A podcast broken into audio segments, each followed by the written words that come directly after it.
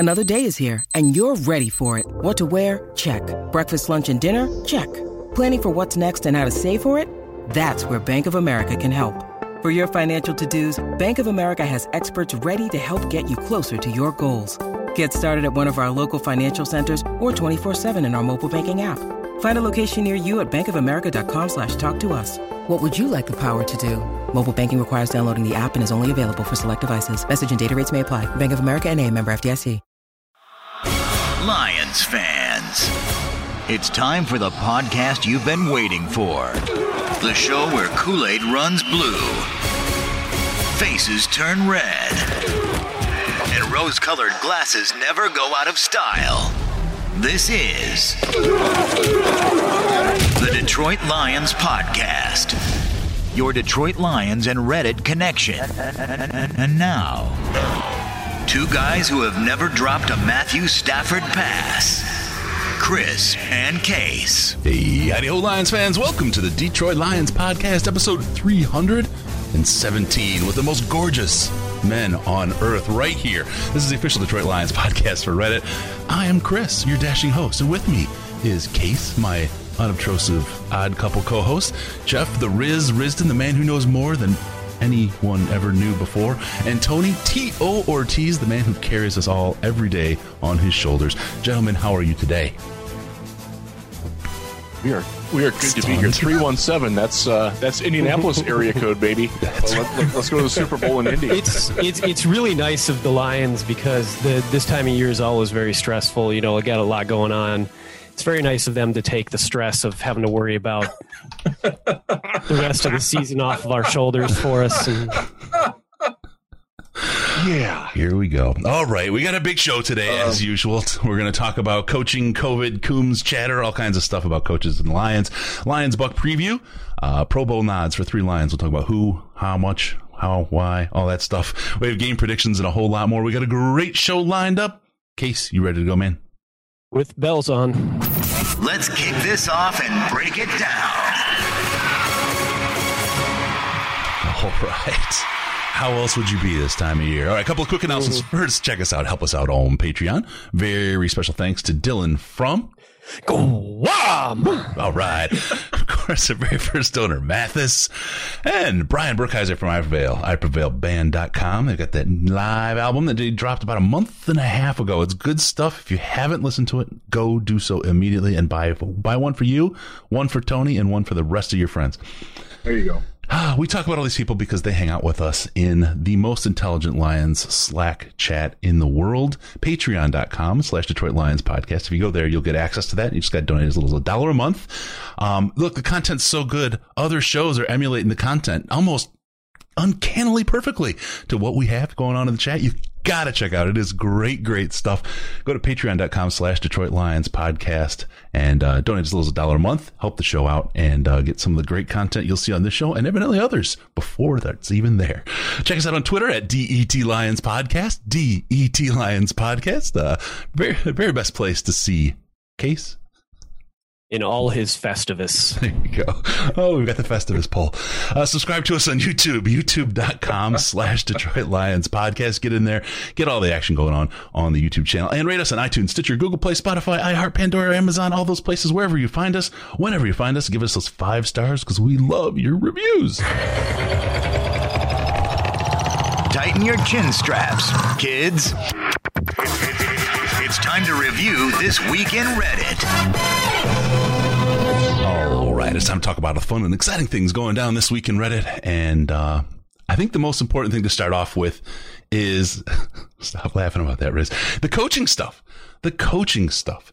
Um, there's a lot going on, and we've got some COVID coaches to the point where all of the defensive staff is considered close contacts. And Coach Bevell is included in there. Tony, can you clear, clarify this? Nobody's really sick. They're just doing this as a ruse to ensure the Tampa Bay Buccaneers are unprepared for this game.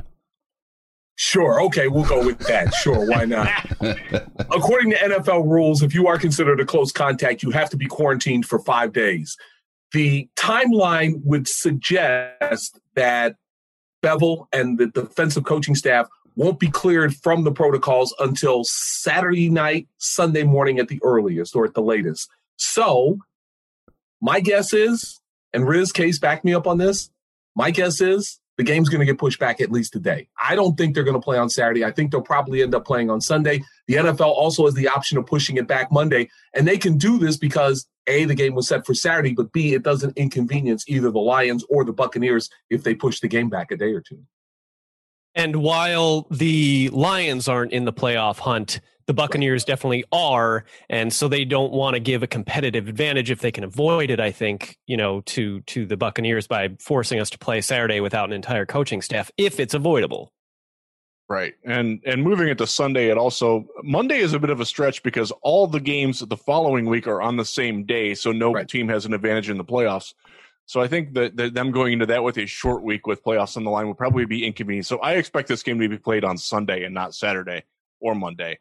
But uh, again, like, like Tony said, the, the timing with the protocols makes it physically impossible for them to have a defensive coaching staff on Saturday at game time because it didn't come out until Tuesday morning. You've got to have five straight days of uh, of of no positive tests. They've got one. Um, if you do the math, the fifth day would be Saturday, but it's after the game was already started. So, uh, yeah, that's a problem. I and knew it was I, trouble. I, I, when I don't. They th- I don't game. think they want. I don't think they want to have um, me or Case or Tony or you, Chris, coaching this game. Um, certainly not on the defensive side of the ball. Not not that they're well coached on defense, anyways. But it's uh, just I, I, I'm I'm I'm just to let you guys know I am coming into town. I, I can't say much more, but I am coming into town on the twenty-sixth. So. There you go. Um, could it be that Hank Fraley is going to have a headset? It won't be Brayden Coombs. We can talk about that too. Yeah, no, it's, it's this has been the craziest last couple of weeks. Going back to the firing of Patricia and Quinn, just the last couple of weeks, anything that could possibly get crazier for the Lions has done so, and it's just been. I don't want to say it's been fun to watch, but it's been amazing to watch all of this unfold for one team. It's interesting to see them scramble around the way they are with with a uh, a patched together front office that nobody really knows who's in charge. I mean, um, as I said the other day when when Chris and I were talking about the Coombs thing, Rod Wood has his nose over the pies, but he doesn't have his fingers in them. And who is making those pies is is quite tough to see at this moment. And apparently it's not Chris Spielman, but it might be, but it might not be. It's uh, oh, I can. It, it's a very, very strange time in Lions land. I can I can probably provide some insight, it's speculative insight on that. I think it is a trio of, well, it's a duo of Bevell and, or sorry, uh, Spielman and and Wood. But Bevell has his input to, so he's kind of the third, but the lower rung on that ladder. It's just you're not going to be told the whole lot. Look, when you're firing a popular coach within two days of hiring somebody like Chris Spielman, you're not going to put it on him. You're going to hang it on somebody who exactly. is probably not going to be the head coach next year, for example, right? Hang it on them. Give them a little nice payment on the way out as a thank you, a little extra extra to, to, to take the thing, give them the freedom to run the team and build up their resume and then move on. And everybody goes their own way, happy, healthy, and, and on their way. I guarantee Chris Spielman's in those conversations. He's just not having this albatross wrapped around his neck of of I mean, when you've got players already tweeting support of the guy who was fired, can you imagine, Tony, what kind of division there would have been in the locker room if the, these guys had to kind of like pick a coach if Coombs was still around? Yeah, that would have been wild, and it's something else, another layer of distraction that the Lions don't need. Look, if Brayden Coombs went all Colonel Jessup from A Few Good Men and called the code red with the fake pun, he deserved to be gone. He really does. You cannot break the chain of command like that. But that being said, the timing on this is really interesting because it came out that this wasn't the first time that he's done this, or at least the first time that he's gone against the wishes of the team. So my question on this is, why not let him go when you let go of Matt Patricia and you let go of Bob Quinn? It would have been something people would have said, yep, we understand. It, it's fine. We understand that it didn't work out with Brayden Coombs. But again, the timing on this just made everything crazy, and it kept it as a story longer than it needed to be. Yeah. And Case, why is it that you think that you want to hire Brayden Coombs at your workplace tomorrow? uh, I he's good at uh, trying to screw things up. I'm not really sure. Uh, I, I, I, did, I don't know where that's coming from, but uh, no, I mean, he was, he was a good special teams coach. Obviously our special yeah. teams was amazing this year. So it's frustrating. It's super frustrating uh, for the guy who, who seems to have finally fixed our coverage to have blown any maybe potential future on a move like that. Um, cause there's no chance in hell that they, that anybody in Detroit would want to bring him back now, you know, the, the upper level guys. And that sucks. Cause I don't know. It is so tough to decide from an outside perspective on whether you want to support a guy who did a really good job, but did something incredibly dumb or not. I mean, that's really tough, especially at a coach position. Players can get away with doing dumb things all the time and still manage to, you know, land on their feet. But that's not the situation he's in. No, no, it, it's it's absolutely not. And the other side of it is, is, look, whether you want him to stay or not, what he did was not only bad for the team in the moment, but and, and, and people are like, well, he's just trying to work on his resume to look better for his next job. Well, so's Bevell. And Bevel's the one that's in charge. And when you break the chain of command, just like Tony said, and you do something that the coach asked you not to, you know, number one, it's going to get out and people are going to hear about it. And that's going to be a black mark on your resume because you can't control your coaches or won't control them if, if you don't fire him. And number two, he put him in a position where he had to do that. I would I would be angry as a leader if somebody put me in that position that I had to do something like that, especially under the circumstances that, that they're in right now. This is a little bit reminiscent of Bobby Ross, the I call it the Bobby Ross breakdown when he left the team, right? Because it was like a snap, snap, snap series of changes with the team that were just, it was like, oh my gosh, oh my gosh, this is just unhealthy all over throughout the organization. And it, it took a couple years to snap that and get this, get some trust back in the organization. I mean, he had to go into oh and sixteen before he started building that. This, these Patricia and Quinn years really, really, man, it's just been a, Just this, this has been like a tumbling mess at the end of Their this year. Their legacy is getting worse by the day. Yeah. It really is. Um, and, and remember, it was Patricia who specifically sought out Brayden Coombs. Um, that that has to be context into that conversation as well. It was his guy. He he he specifically targeted him. Um, he apparently has a relationship with his father, who coaches at Ohio State. I don't know where the connection is, but uh, that that was the in there um, that made it. That made them lure A, a very good, successful young coach from Cincinnati.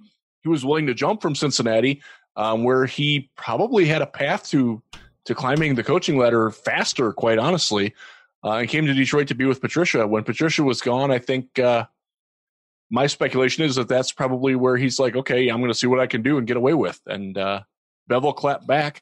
It's one of the few coaching decisions that I actually think that Darrell Bevell has handled well as the interim head coach, and I give him some credit for that. Yeah. See, hang on real quick, but my I want to go back to the him the concept of him building his resume. Yeah. Doing something strictly against what the team told you to do is not a good resume builder. No, no. And I'm sure that Coombs will somebody will bring him on, but it's he had potential, you know, to take a big step forward wherever he was going to go after this, even you know, assuming he wasn't staying in Detroit. This is not a good look. Yeah, no, I agree one hundred percent. This is, uh, yeah, you know, he, he'll have to live with the decision. I mean, the, that's the one thing about, you know, we talk about, hey, I would love to get a young head coach in here, uh, someone who can relate to these guys. There's wisdom that comes with experience. And, and I've, as I've gotten older, I've learned. I used to think, you know, I was the young gun and I knew how to do a lot of things better. I didn't go as far as Brayden did to, to literally go against what my boss said to do. But I did find ways to help evolve things and, and, and improve them and make them better. But yeah, you, that's part of being young is growing and learning, because you may know the specifics of your job really, really well, but the con- your job has a context. You are, you know, no matter what it is, basically you're a cog in a bunch of different cogs in a bigger wheel. And, um, You you just don't have the head coach. That's why you work so hard to become a head coach, so you can make those decisions, period. So there you go. All right. Last um, thing on Coombs, sure. It sounds like from the buzz that I'm hearing from, from various places that he is looking to get into the college coaching ranks. Um, and that might be a better fit for him. Yeah. Agreed. Yeah. yeah. Um, all right, Tony, I want to ask you, what have we heard this week? Um, I know you've been manning the sports desk. You have all the latest and greatest news. You've got your news runner there behind you who something breaks in with it. Hello, Jordan. So, hey, Jordan, Jordan, how you doing, brother? Um, talk, talk to us a little bit about the G M search. How, how, give us some updates on where things are going this week. Well, last time we talked, Louis Riddick had interviewed. Right now, Thomas Dimitroff and Rick Smith have interviewed. There was at least one report that said that Dimitroff was the frontrunner for the Lions job, although at this point, I can't see them settling on anybody this early. I still think they're going to go through more interviews. They're going to do more looking around, and I think this is a process that's going to take about five or six weeks total before they finally settle on a G M. But at this point, it looks like the guys you would expect to interview have already interviewed. Scott Pioli, Dimitroff, Rick Smith, Louis Riddick, those guys are interviewing. More interviews are ahead, but at this point, I wouldn't expect them to have anybody in mind, anybody who's a front runner, anybody who's going to get the job at this point. Sure. And Riz, why is Pioli your front runner? I just reacted to your eye roll. And it's mutual. um, uh, so when he was the G M of the Kansas City Chiefs, he and I got into a bit of a war. Uh, because I reported something that was true, and he said that it wasn't, and it was true, and he didn't handle that very well. This is going back to two thousand ten, I want to say. Mm. Uh, but so I, I saw him, I encountered him in Mobile two or three years ago, um, and he gave me a massive stink eye and flipped me off. And I'm like, okay. Ooh, guess guess he remembers who I am. Ooh, so uh, there may be a credential uh, open in Lions headquarters. uh, he's um, he's not the right temperament to follow Matt Patricia. If you catch where I'm going with that, I think I do. I yeah. think I do. Now, what does this? What does this do for our head coaching? If if, if this takes five weeks, um, Tone. It, we're kind of behind the barrel then on finding our head coach, aren't we? Isn't that put us a little bit late in getting our guy? No, put you right on time, but it puts you in competition with all the other teams right. that are looking for head coaches right now or will be looking for head coaches. For example, you're not competing, I think, with the Bears anymore. I think Matt Nagy has cooled off his hot seat considerably by putting them back in the playoff race. However, you are now in competition with the Minnesota Vikings because – I have a gut feeling that Mike Zimmer is not going to be around as Vikings head coach beyond this season. Also, I would look at Denver. That's a team that's probably in competition with you because I think Vic Fangio is on the hot seat right now and probably not going to survive beyond this season because the Broncos are a mess. So there's a lot of teams that you're competing with right now that might have better situations. The Philadelphia Eagles are another team that if they dump their head coach, that might be a better situation right now than the Lions, at least if you want to turn a team around quickly and win right away. If you're a first-year head coach, if you're an Eric Bieniemy type, you might want to go there with veterans, quick turnaround, boom, you're winning in the first season, plus that division is god-awful. Yeah, absolutely. So what is that? How many teams now are we at? Do you guys, do you know, Case, or anyone know how many teams are now looking for head coaches if we add head coach Minnesota to that list? Um, head coaches, it's it's Atlanta and Houston and us right now. Right. It's uh, going to be Jacksonville, Jacksonville expects to be there. The Jets expect to be there. The Bengals are maybe going to be there. The Cowboys are an outside shot at being there. I agree with Tony. I think Mike Zimmer, um, I think that's a situation where it might be a mutual parting more than, yep. than it's, it's a firing. Uh, did I say the Jaguars with, with their yes. own? Because yep. God, they're terrible. Yeah. Um, and I, I think that the right time to dump a coach is when you're getting the number one overall pick. Mm-hmm. Um, Philadelphia is weird because they have the Carson Wentz situation, and that that precludes all other conversations that you can have about Philadelphia. Right. Um, I think the Giants are pretty happy with Joe Judge lately. Um, and by the way, their defensive coordinator is a guy. If he didn't yes. have the heavy Patriot ties, Patrick Graham would be a phenomenal head coaching candidate for Detroit. But that ain't going to happen because he's he's taken over where Brian Flores and, and Matt Patricia were, and that just ain't going to fly. So you have more teams than the Lions' win record looking for oh, yeah, coaches and, likely Anthony Lynn in, in uh, Los Angeles, yeah. too. Ooh, so yeah. you're talking eight to ten, eight to ten teams yeah. looking for coaches, almost a third of the league looking for coaches, right? Mm-hmm. And you're going to be in talk about the weird outlier one of the Buccaneers that could potentially that, That's down. Right. What if what if Detroit beats them this week with the weird coaching staff that we have? How does how's that reflect upon Bruce Arians, who's not exactly pop? Chris, you can attest to this. He's not exactly popular in Tampa right now. No, he's not. And and it's he's got a team full of I mean a team full of superstars, at least big names, right? And the the expectation is performance, and it's just so it's like a drunken sailor trying to walk down the street, how they're staggering from side, win to loss, win to loss. It's like, you don't know what you're going to get out of this team from week to week. And Bruce Arians is just not the, he's not a Tampa personality either. I'll tell you, just straight up. He just doesn't kind of fit the, the, the, the way. He's more of a Pittsburgh guy. Yeah. Yeah. Yeah, for sure. I would think the Tom Brady situation there, if Brady wants him back, he comes back as head coach. I don't think anybody's going to say, you know what, Tom, but no. It's it's all up to, in my opinion, it's all up to Tom Brady. If he wants him back, Bruce Arians will be back next year. And, and you know, that you make a great point, because if you think about it, if Arians is gone and Tom Brady's gone, Antonio Brown's probably gone. Gronk is probably gone. Gronk, Gronk you, will go. go. You yeah. get a massive rebuild on your hands, right? While they built with a bunch of like stars, they're older stars, and they're all going to go at the same this, time. This is like a we, team that's all in to win now. Yeah, yeah. That's that's an ugly turn. Woo. And I mean, that's that's why I brought it up in the first place, was because yeah, the Tom, Bra- Brady and Arians yeah. were not getting along very well. I don't know. I haven't heard anything in the last few weeks, but I know that, you know, mid-season even, they were things did not seem uh, to be going well between the two of them. So if Brady doesn't want Bruce Arians around, see ya. Right. All right, there you go. So we, we've we've got the update. Thank you, Tony and Jeff and Case, for all that on the G M search. Um, let's go on to um, T J Hawkinson news. This blew me away when I heard this. Revealed that he broke his leg and tore ligaments in his ankle last year. Broke his leg. I'll say that again. In the Thanksgiving game against the Bears. And it was reported as a sprain. Riz, is this a fine waiting to happen? I mean, th- th- this is. See, I don't. I don't remember it being reported as just a sprain, because it was pretty clear if you watched the video. His ankle snapped. Yeah. You could see it. It was sideways. Yeah. So I don't know.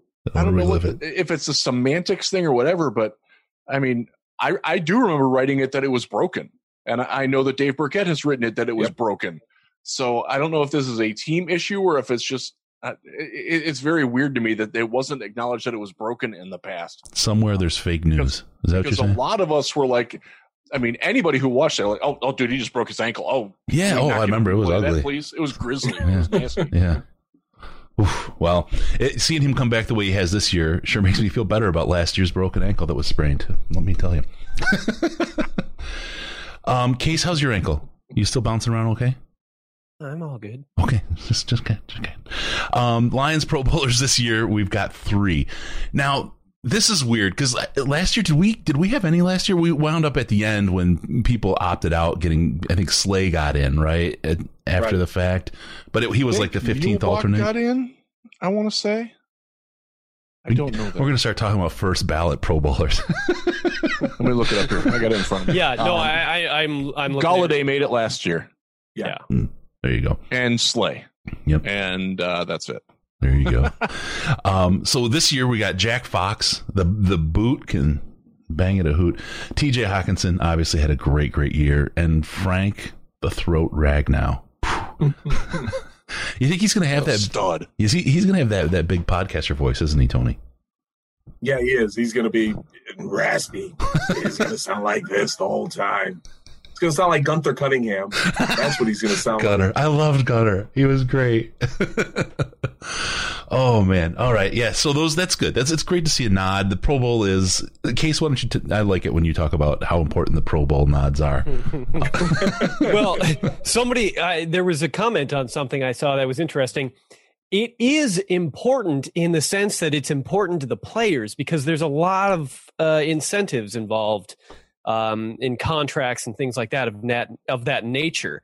Uh, we did find out that Ragnow was not even in the top ten centers uh, voted by fans. So the league voting got him in, which is cool. Um, not that I necessarily think the players and coaches always are, are you know, uh, unbiased audience to begin with anyway. Um, I've always thought the Pro Bowl was maybe the worst metric by which to judge whether a player was actually good as opposed to their reputation was good. But that's neither here nor there when it when it comes to what the players, you know, want to get out of it. And the, all the players want to get in because it's big for their rep. So yeah. And T J Hawkinson led from start to finish in his, yeah, in his he's voting. The, right? He's he's just about top five in every tight end stat um, there is this year. And for a second year player, that's pretty phenomenal, uh, especially with with Darren Waller and Travis Kelce in the A F C. Did I, he played better than any other tight end in the N F C this year. I was having a hard time doing the math. It was up until this last game um, where our tight end was only ten yards less in the season than our number one wide receiver, Riz. Right. I couldn't tell if it was, was a problem with the offense. Yeah. yeah. Is it a problem with so. the offense, or is it just he's that he's doing that well? It's probably a combination of both, though, right? I think it's both. I, and I think that Hockenson has proven to be the best weapon over the middle of the field, and that seems to be yeah. where Stafford has been more comfortable in throwing the ball this year. So that best can also be give give Hawkins a lot of credit. He has he hasn't assuaged all the fans who were upset that he got picked when he did, mm-hmm. but nobody's upset that he's on the Lions anymore. Right? Like, one, okay, this this guy can play. One of the sites that tracks drops has him tied with Eric Ebron for drops, but I don't think you could possibly. Well, that that's why right. it's a subjective stat. I don't think it you is. could possibly look at the drops that T J Hockenson has had and compare them to the drops that Eric Ebron has had and say they're the same thing, because Hockenson is laying himself out for everything that comes his direction. And if they bounce off his hands, it's because it was an incredibly difficult catch to make in the first place. So if that's a drop, that's the same drop as the, you know, the, the getting hit right in the middle of the chest and it, the ball just bouncing free. You know, if, yeah. if Ebron, if, by the way, re- retook that lead, number. Ebron retook the lead uh, on Monday night in Pittsburgh's loss because yeah. he dropped another one, and he also went down like a Euro soccer player. And, yeah, and I know I, I don't really like dwelling too much on it, but I just like I, I know it. that there are going to be Lions fans who point out the number of drops that T J had this year and be like, "Well, that's so much better than what we had." You know how you counter it that? Is let them know that Calvin Johnson had the most drops in the last decade until two thousand eighteen, three years after he retired, before yeah. another receiver caught him in that decade in drops. Yeah. Yeah. Wow. It's the cost of doing business with the players. That's you knew that Calvin was going to drop twelve yep. to fifteen passes a year. He got yep. thrown a lot of them as well. Yeah. That's uh, that that's sort of the deal with Hockenson. He has a much higher catch rate and a lower drop rate than Ebron because he gets fed the ball more. Um yep. that's yeah. that's that's where you need to look at it with that. Yes, he, does he have drops? Yes, he does. Would it be better if he didn't? Yes, it would be. But uh, it's It's not necessarily something that needs to get him chained to the bench or, you know, below sure. Jesse James or anything like that. So, also, so one, yeah, no, I sorry, real quick before no. I go before we go on, um, you all know that I my feelings on P F F are, are split sometimes, but all you all you really need to do is look at their current grades for the year between the two of them and see how massive a divide it is. Well, so Tony, let me let me just really quick, you know, yeah. you you love to really crap talk about Ebron. Why don't you share some of that with the? Uh, the The one thing I want to see T J Hockenson improve on in year three is his run blocking. I mean, he's pretty much become yes. a, an offensive weapon, but now I'd like to see him turn that into some run blocking for whoever the next head coach is going to be. And I think that would really elevate him even further in the pantheon of tight ends, because right now, top five easy tight ends in the N F L. I would, I would agree. Yeah. yeah. Oh, yeah. yeah. I'd agree with that. For real. Quit diving at people's legs. Right. Yeah. T J. yeah. Aim higher. Oh, okay. There we go. Okay. Let's move into the, the game preview. Um, usually our, our, our later in the week kind of thing. The Lions are now pushing it out a little bit thanks to their uh, COVID situation and the fact that they are going to be likely playing on Sunday, which means I don't have to try to watch it on the plane though, but that's going to be and, and coach, I mean, from the plane. So that's going to be pretty good. Um, little bit of a meta about the, the meetups with the Lions and the Bucks. First, they've met fifty-nine times, uh, for you younger fans that, um, aren't aware. They at one point were in the N F C Central and we used to play them twice a year. And, uh, that'll be in my Bucks memory section. I'll, I'll, I'll reflect on that, but they spent the first year of their their uh, existence in the A F C West in nineteen seventy-six, and then came to the N F C Central, where the Seattle Seahawks took their position in the A F C West. Uh, and then in the divisional realignment in two thousand two, they were moved to the N F C South. Uh, they're Let's see. We have scored a total of one thousand two hundred fifty points against the Bucks. Uh, they've got one thousand fifty-six against us. We're thirty-one and twenty-eight in the series. Uh, Lions lead that. The twenty-eighth loss, the extra loss between uh, Riz and I talking about this is, is we have one playoff loss to the Buccaneers in ninety-seven, was it? Yeah, nineteen ninety-seven, and I, I, as I said, I don't remember the game, um, and I looked it up, and Frank Reich was our quarterback, and I don't remember that at all. So really quick, I'm going to go to the Bucs memories. This is mine, and, and Tony, I know you'll probably remember this. Riz, you'll probably will too. When they were in our division, they were the laughingstock of the of the N F L still, right? They were just an absolute joke. And the Lions were always threatening, right? We we we, we looked like a good team. I mean, in nineteen ninety-one, we played them. But we lost to them in the nineteen ninety-one year, and I think they only had like two or three wins that whole year. It seemed like every year, no matter how bad the Bucs were or how good the Lions were, we'd also always split the series with them, and it just drove me nuts. This was such a Lions thing to do, to split with the Tampa Bay Buccaneers at that time. Do you remember that, Tony? I mean, it, it, it just sticks with me like like the bad smell. I, you know what? They were the anti, they were the anti Vikings. Remember we talked a few weeks ago about how the Vikings would always come in and kick the Lions' butt. Yep. Yep. The Buccaneers were different. They would always play the Lions close, and it always seemed like they would just lose just a little bit. It was a fun game. Oh, they would just lose. One thing, guys, worst uniforms in the N F L for a long time oh, were yeah. the Tampa Bay Buccaneers. Oh, those I disagree, orange. Tony. Those were great. The I love the creamsicles. I'm no. I'm down with the creamsicle myself, but I know that it's a hotly contested issue. Tony, you have taste. I'm just going to let you know. I'm making that statement. The Buccaneers were successful because they blinded opponents with that awful orange. That's why they were successful. Yeah, honestly, I've taken over. I think they currently have some of the worst uniforms in the league. But that's I, I agree with that too. I don't. I don't like yeah. that. Uh, they call it pewter, but it's not pewter. really pewter. It's more it's like pewter. Copper mixed with tin or something. I don't. I don't know. Asbestos. Anyway. Asbestos. uh, I, I mentioned to Britta uh, something about. Uh, I'm trying to remember who, what team I was talking about being consistently ranked near the bottom in in their how good their uniform looks, and she, she goes, "There's uniform rankings." Well, no, not like officially, but oh yeah, if you rank high enough, it's worth a whole other win. Hey, the, the Jets, their their uniforms when they have the jet, the sleek jet helmet that that's like the, the dark green with the black trim. Yeah, I love those, those uniforms. Doesn't make them a good football team, but those are those are sharp unis. No, no, that's they are they're they're great. I really love those those uniforms a lot. All right, um, we're going to move into the Diamond C B D Injury Report, brought to you by our friends at Diamond C B D. If you're looking for any kind of relief from insomnia, pain, or anxiety, what's your what's your cure? It's C B D. Uh, I just used the cream yesterday. I had to move a, we got a new table. It's like one hundred seventy-five thousand pounds. I had to move the old one in, and then the new one at one hundred seventy. It's probably like one hundred seventy-four thousand. I might be exaggerating, but I, I had to bring that in. That that that. I was sore. Just went that, that way. I was sore, and uh, I put the cream on the uh, the shoulders and the back to to help things out. Right, and right. within well, no, not all the way back. Uh, within half an hour, I was I was feeling good again, and I was back to my happy go lucky self, except for the hemorrhoid thing that Case talked about. Um, let me know how that works, though. I don't know if you're doing them as suppositories or what. I wouldn't recommend the gummies. Just get the cream. I, I would avoid the suppository form yeah. in any in any medication. That's just not a pleasant way to go.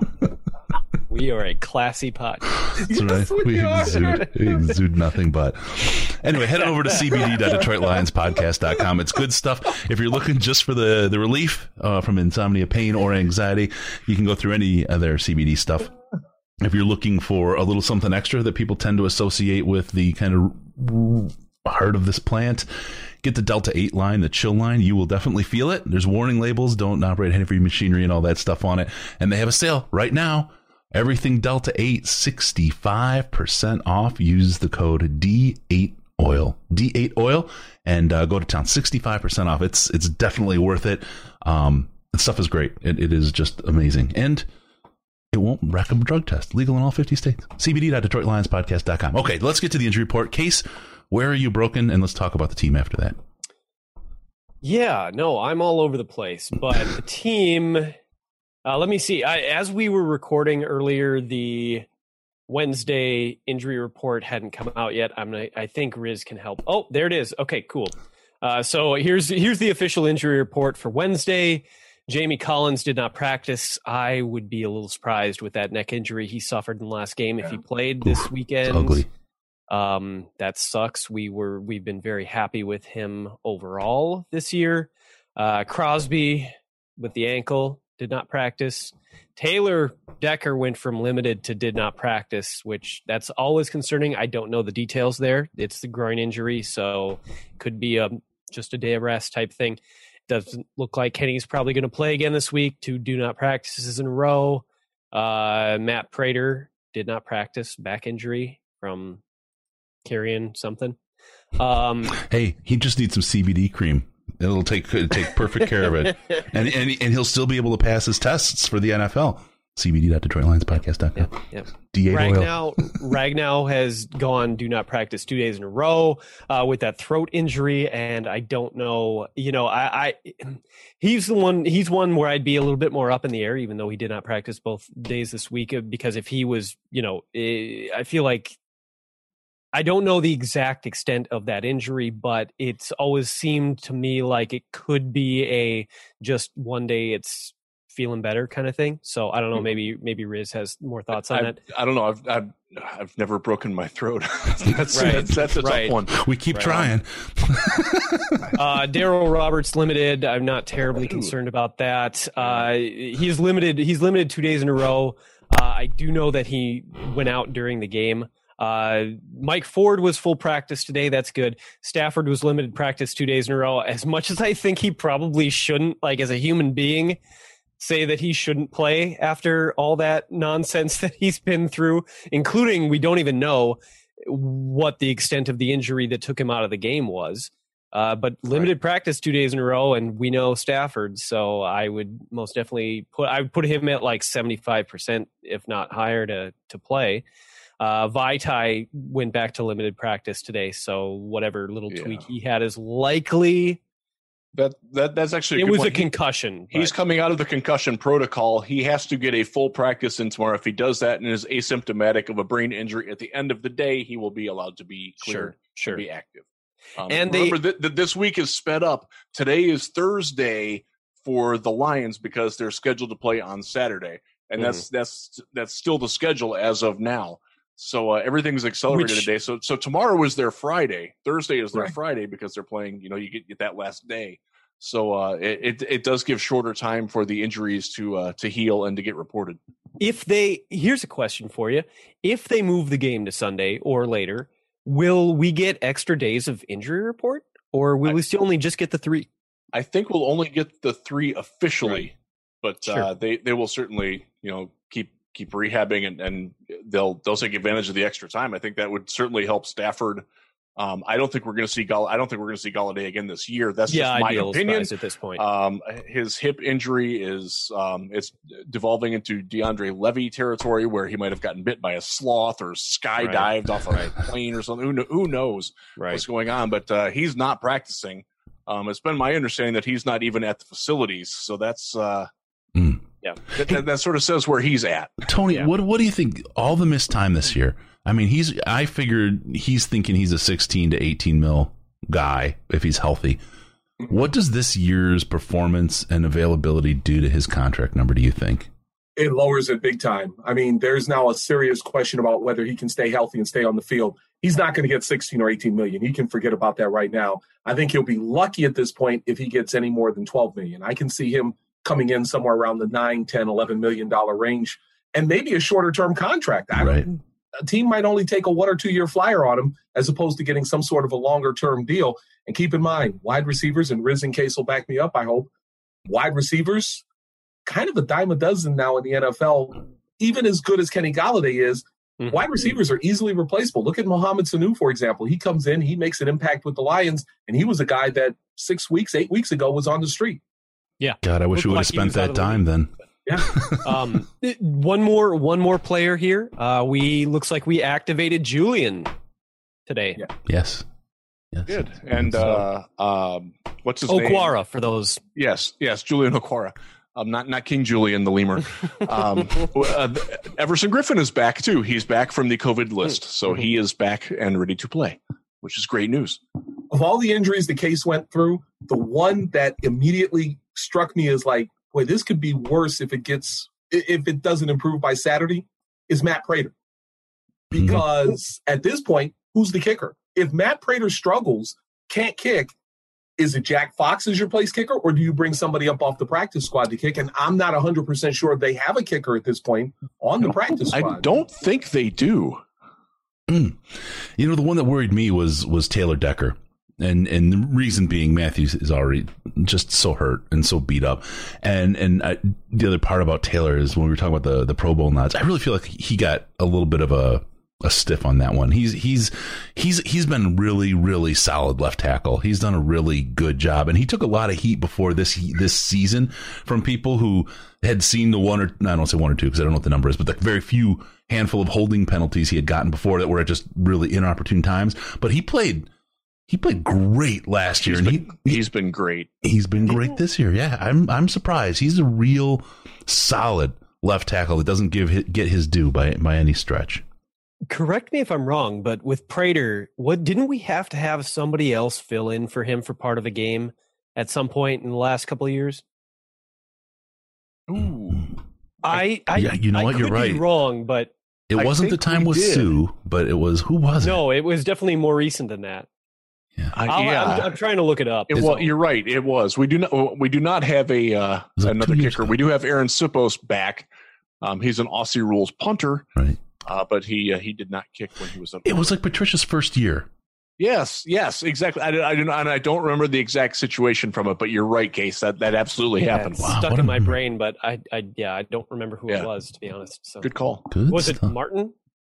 Did Sam kick for us once or twice? I don't remember. Anyway, oh, it was, sorry it was, to derail us so far. No, that's that's that's that's a good that's a good rabbit hole. If somebody can, if somebody remembers what that is specifically, please let us know. Yeah, yeah.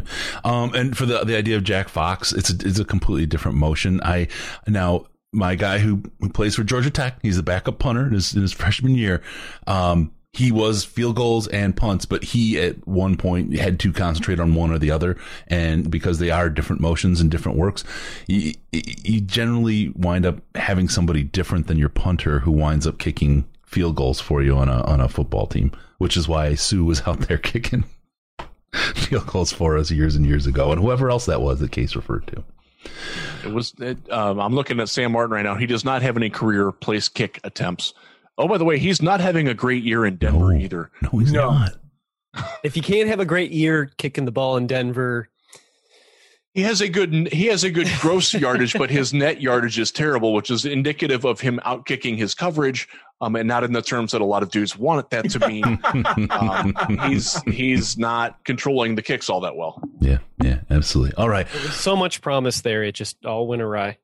Yeah, that thin air, I, having golfed up there and seen how how much farther the golf ball flies when you hit it, it's like, I'm a pro golfer. I'm a pro golfer. Anytime I get there, that ball just sails up in that thin air. It's crazy. All right, um, I had to take two clubs off in Denver when I play. Seriously, that's how how much farther the ball it flies. It's crazy. All right, uh, four mistakes to avoid. This is this is something a little bit new, but I want to talk about this. What do the Lions need to avoid in order to to have a chance to win this game? And I'm just going to go around the horn here. I'm going to start with you, Riz, the top right. What do the Lions need to avoid in order to beat the Bucs this weekend? Oh, uh, more COVID. Yeah. I, it's it's not a bad call. I mean, you have Thomas Carter and Ty Warren as your defensive staff. Um, I mean, and they're doing rock, a, paper, scissors a, for calling. It is an opportunity for those guys to show what they can do, but it would be much better to play Tom Brady, Mike Evans, Gronk. Um, they do not have Ronald Johnson this week, which is kind of nice, but they still have uh, Leonard Fournette is there. Um, they have some recognizable backs. Um, they have really good tight ends. Uh, that's all hands on deck, man. You can't afford to have any more coaches go away. Um, you yep. can't afford to have any players that are in close contact with any of the coaches who were taken away, because uh, this team's already undermanned. They're already under-talented going into this matchup. Any further attrition before they even get to the game would be uh, – I, I already think that – spoiler alert, we're, we're not going to win this game. it's uh, it, it looks even worse if we're not at full strength. You got Stephen Thomas with the defensive headset. You got Hank Fraley with the offensive set, the, the, the head coaching duties. This is going to be a heck of a game, I'm telling you. We cannot play with those guys out. It's definitely going to push. All right, Tony, your mistakes for the Lions to avoid this weekend. With Taylor Decker a question mark, with Frank Ragnow a question mark, with Vitae a question mark.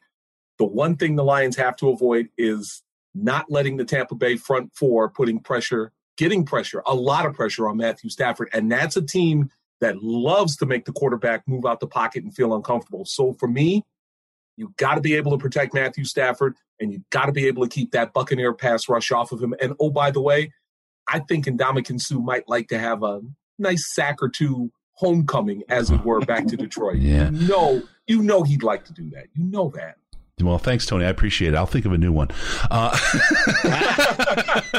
no, I absolutely agree. That's that's absolutely absolutely key. The Lions are not going to win with Chase Daniel back there, and the, and and the every hit that Matthew T- Stafford takes, it's less of a chance for him to be on the field after after that hit. So he, they have to protect him. They have to, because it's going to be ugly otherwise. Uh, Case, while I think of my my my mistakes to avoid, what's your mistake to avoid? No, it's fine. It's fine. Well, our our seemingly uh, returning to health defensive line needs to avoid uh, the opposing offensive line on their way to the quarterback.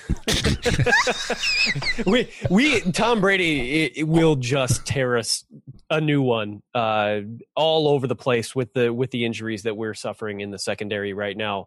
Um, it's, it, it is ugly, and it could get really ugly really fast. It's the kind of game where we saw what the Titans were able to do with us once our secondary completely broke down. If our secondary is still completely broke down, which I'm not sure it's not, that could be the way this whole game goes. And if you've ever watched Tom Brady play, you know he's not going to take the foot off the gas just no. because they're beating us. So this one could get out of hand real fast and be a, you know, a, the kind of record breaker if if the defensive line can't get some pressure, um, which, I, like I say, I hope they can with Griffin back. I don't know if Okwara plays this week or not, but I mean, I don't see a reason. Uh, Julian, that is, not Romeo. I, although shout out to Romeo for the safety last week. That was fun. That was a beautiful um, play. That was awesome. Yeah. Yeah. Yeah. yeah. yeah. Um, But, uh, yeah, I mean, I don't know. I don't necessarily see a reason not to put Julian out there at this point in the year, give him give him a few reps, um, and then and then Shelton back as well. So, I mean, they're they're probably not one hundred percent. All of those guys are probably not fully one hundred percent, but this is the closest to one hundred percent this line has been in quite some time. So it maybe maybe they'll, without Patricia stopping them from, you know, doing this, that, or the other thing, maybe they run on, you know, pure instinct and emotion on this one, and, and they get to the quarterback a little bit more. Who knows? I'm being optimistic. Yeah, yeah, no, okay, so it's number four. Make sure you don't go last when you're talking about the four mistakes to avoid. Thank you to right. Case. It was all about quarterbacks. It was protect Matthew Stafford, and as a backup play, it was make Tom Brady uncomfortable, because Tom Brady, when he's uncomfortable and running around, has a hard time.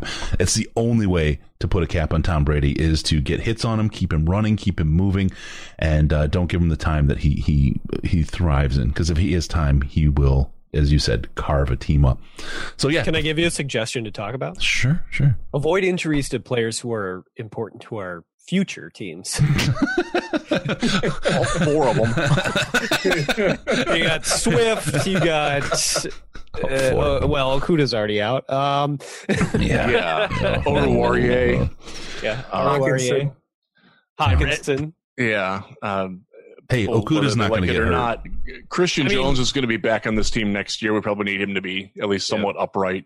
Yeah. Um, offensively, Hockenson is great. You know, protect anybody else that you, you might want to keep. Um, there's well, not I lot. assume they'll keep Decker around. yeah, uh, yeah, absolutely. You know, if, the, if, the offensive well, line, um, as much as we like to malign it, has been probably the brightest spot of the team. I think we'd all agree that they've sure, been sure. they've been the most consistent unit. Um, it would be great if they could come back intact, and everybody is, I believe, under contract other than Ibushi, um, and I think he's fairly replaceable, although he has not sucked. Uh, I, w- I will give him more credit than a lot of people will. He is he gets after it in the run game, and there's a noticeable difference when they're running behind him than when they're not, and that's not something that I, I thought I'd ever say about Ode Ibushi again. There you go. All right, I, I'm going to go to my third tier. I've got one here. There you go. The the bend, don't break, cannot break. If we hold them to attempts at, at, at kicks The game is ours.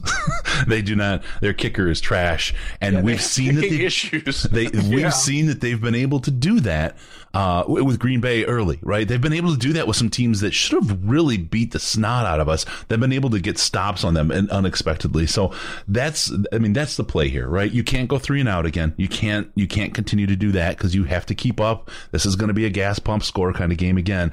And if you can hold them to kicks, that's almost like holding them to nothing because they're. Kicker is that bad. Thank you. Thank you so much there, Zuki. All right. Uh, let's move on. Uh, really quick, we'll talk about where Vegas is. You know, something better than Vegas. You're always going to win.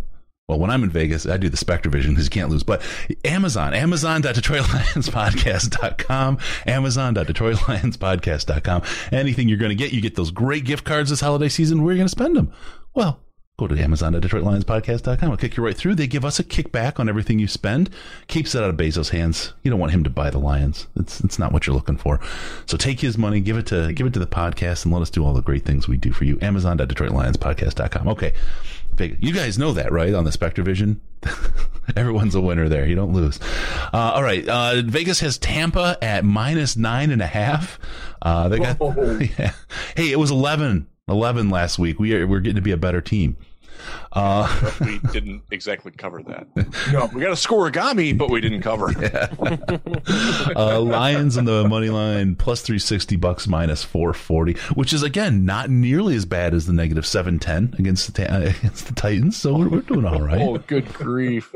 All right, and then let's talk about the over under. I love to do the the pick this. We're gonna make Riz go last because he usually has a, either writes it or has an article written on the Lions Wire every week about the over under. Case, where do you think the over under is in this game? No looking, no cheating. Tony's typing.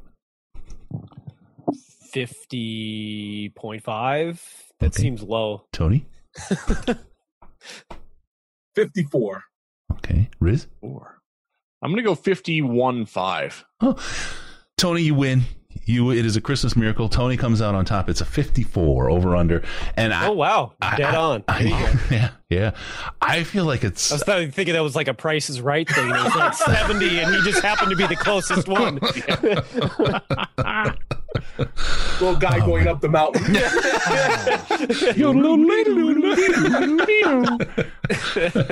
All right. Um, I, I feel like this is an over game. I just feel like this is going to be a high scoring affair. As long as the Lions can put twenty on the board, I think this is absolutely an over game. If we can put two touchdowns on the board, I think that's where you're going to hit your fifty-four. Um, how about you guys? What do you think? You, you over, under? Or you find it hard to decide? I'm kind of on the under on this. I don't think that Tampa is going to be that sharp. They have not played well when they have had to play down, and they're playing down to Detroit's level. I don't think that the Lions are going to score all that much because I, I do think that as much as the the Bucs have some coverage issues, but they mitigate it by getting a pass rush, and I think their pass rush is going to be fairly effective um, with the right side of our offensive line being the way it is and with Stafford being where he's at. I I don't see us having a lot of success running the ball. So I, I think it's going to be like thirty-one to ten, thirty-one to fourteen, thirty-four to fourteen, something like that. So I, I, I don't think it's going to get that high. Why do you think this is uh, Chase Daniels coming out, Tony? You were talking about that earlier. I do think I'm, that matters in the over-under, yeah. to be I honest, yeah. significantly. But I'm with Riz. I think this is an under game. I really do. I just don't think. I, I'm not sure there's going to be a lot of scoring. Let me put it that way. I know the Lions aren't going to score a lot. I don't think the Buccaneers are going to score a lot either. I, I think this is a grinded out on the road type of game for Tampa Bay because they know what's ahead. They win this game. They're in the playoffs. I think they'll do just enough to get the victory at Ford Field. All right. right. They do clinch with a victory, uh, by the way, yeah. and they are in the running for the number five seed. Um, they are currently the number six seed, and they do not own the tiebreaker with the Rams, so they are desperate. They have the Rams win the West, so they're in a tiebreaker with the Seahawks because they win that tiebreaker if they're head-to-head. Yep. Case, complicated. Where you? I, I I disagree. I think it's the over. I think if you look at you know the last four weeks, the Lions scored twenty-five, twenty-four, twenty-five, and thirty-four. Uh, thirty the week before, or uh, two weeks before that, uh, you know we did have the shutout versus the Panthers. So I mean. Obviously, that can happen. But the Lions' offense has been scoring just fine. And that's not to say that the Bucs don't have some defensive issues that we're going to that we're going to struggle with. But it, it really depends. If Stafford is playing and Stafford is playing well, I he's been doing a great job with the guy he's guys he's got. Uh, Hawkinson keeps moving the chains. I know they're not the fastest scoring team in the league because they don't throw a deep that often, um, but the, he's been chucking a few down. To, and I think you know as as uh, there's interestingly, I would not have expected to see a few deep passes thrown Cephas's way this year, uh, but we have, and I would not be surprised to see that continue. Yeah, no, I, I agree. I think I don't think Tom Brady's going to let up, and I think this is the kind of game where Tom Brady comes ready to play, and he's just putting those the points on the board. They're, I mean, they they they're in a very tenuous spot as far as making absolute sure that A, they make the playoffs, and B, that they get a favorable seed. So. They're coming to score, and this Lions defense is not going to be able to stop them. That's that's kind of where my head's at. And the other side is when you look at Matthew Stafford's uh, passing passer rating the last couple of weeks, even hurt. He's been killing it. He's been just absolutely killing it. So uh, I, I just I just feel like this is an, this is an over game all the way. All right, we'll walk through. We're going to go around the horn again. Starting at the top right, we're going to go with a final outcome prediction. Riz? I'm going to I'm going to stick with thirty-four to fourteen. I, do, I don't think that this is a game that the Lions have a great deal of a chance in.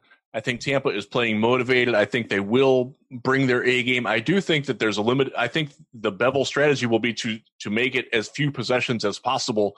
That takes away scoring opportunities. I don't think we're going to be that good in the red zone. That the, the Bucs are good in the red zone on defense, um, not so much on offense. But uh, I, I just I, I really don't see this being a uh, much of a contest. And, and with the uncertainty with the coaching staff, is it going to be played Saturday? Is it going to be played Sunday? It's it's tough to be the road team in that situation. It's even tougher to be at home because you, you're in a routine. You're expecting to do something, and it's not there. That's just just bad juju all around for this game for Detroit. Yeah, Tony, when it's out of your control, uh, like Riz says, things get, get pretty crazy and, and, and pretty out of hand, and it feels like just everything. The wheels are completely off the wagon right now in the, in the Lions organization. Yeah, and Riz hit on the reason. I think this is going to be a little bit of a low-scoring game because I think with all the uncertainty surrounding this, with the COVID nineteen situation, with when actually the game is going to be played, I think Tampa comes in with the idea they're just going to grind it out. They're going to play as hard as they can on the road, but ultimately it's one of those games where they have to gut it out. So to me, twenty-eight twenty-one, Buccaneers, Lions will probably score a late touchdown to make it close, but I, I really think this is going to be a grinded out game for the Buccaneers. How about this? How about this? We're going to go, we're going to put Millersburger on the line. Tony okay. and Jeff on the over, Chris and Case on the under, and uh, whoever wins, the other the other pair the have other to buy him. Around, yeah, it? It was yeah, yeah, yeah. Sorry, he's just trying to pull the switch. I just want a hamburger. That's already. Once I said Miller's Burgers, I got lost. I was like, oh, love Miller. Something as much as Chris loves Miller's. Yeah, that place is great. You guys up for that? You up for a burger bet? Sure. Yeah, I'm down. All yeah, right, why not? Sweet. All right. Come on, score, baby. All right, there you go. Uh, Case, go ahead and hit the final score for us, man. What do you yeah, think? Yeah, um, I'm going to guess it's more of a twenty-four thirty-four uh, loss for us. I do think that I think we'll continue to see the Lions offense function enough to score on at least three drives. Um, uh, Prater is shaky. I think it wouldn't surprise me if there's another missed field goal or two. It makes me wonder if the back thing isn't a, it hasn't been going on for a while, if that hasn't been affecting him all year. Yeah. Um, not that I want to speculate too much on that kind of thing, but uh, I, I do think they'll score at least two or three touchdowns. So I don't, mm, I'm not convinced it'll be a low-scoring affair, even though I understand where the other guys are coming from.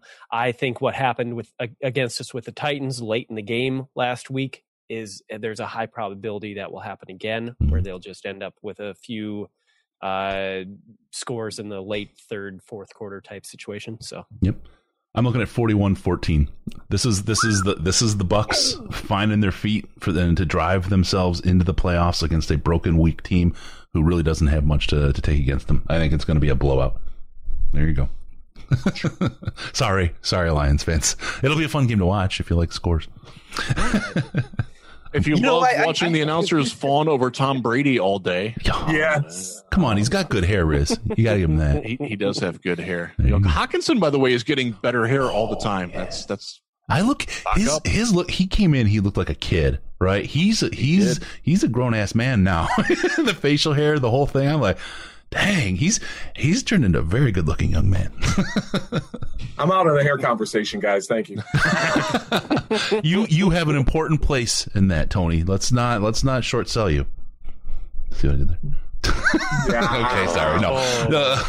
I didn't mean that. And I just then I was like, oh, that kind of fit. I don't know. It wasn't meant in that way. All right, guys. I appreciate everybody. I want to tell you all, thank you, uh, Jeff, Tony, Case. Great, great year. Thank you all. Have a great, great Christmas, a great New Year. Safe times. Absolutely. Be well. Thank you very much for everything for the podcast. Everyone who's listening, watching, thank you guys for being with us this year. Got a lot of good stuff coming up. There will be no post game show this week. Um, the post game will be me actually being able to drink uh, copious amounts in uh, after the game because I'm going to be traveling. So we will do that, and then we'll pick something up next week, uh, sometime along the way, and get some some content out there for you. Um, will I shave my flavor saver if the Lions win? Yes, absolutely, I will. This thing. Wow. Wasn't sure where you were going with that. It's it's you never know. Oh, you oh, never no. know, right? You never know. We're working purple again, Tony. Sorry.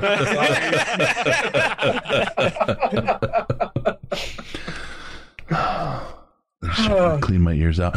All right, remember this mature, show. Mature adults you all know. So thank you. All right, that'll do it. Remember, the show needs your involvement. Don't forget to spot out on the Patreon. Don't forget about us on the Patreon. There you go, English. Patreon.com slash Detroit Lions podcast. Get access to the most intelligent Lions chat on the internet. I told you all about it before.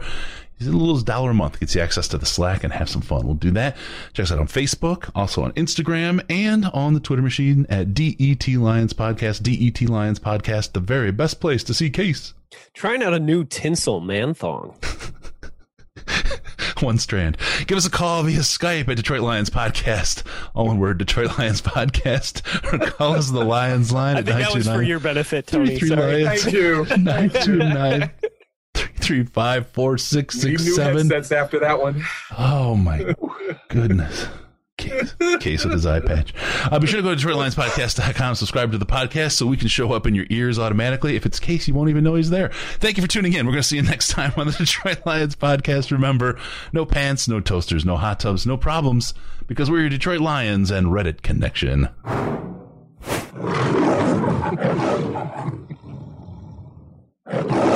Enjoy, guys. Merry Christmas. Final seconds winding down, and look at that. How big is that? Chris and Case out of time. Pack the bag, start the plane. This show is over.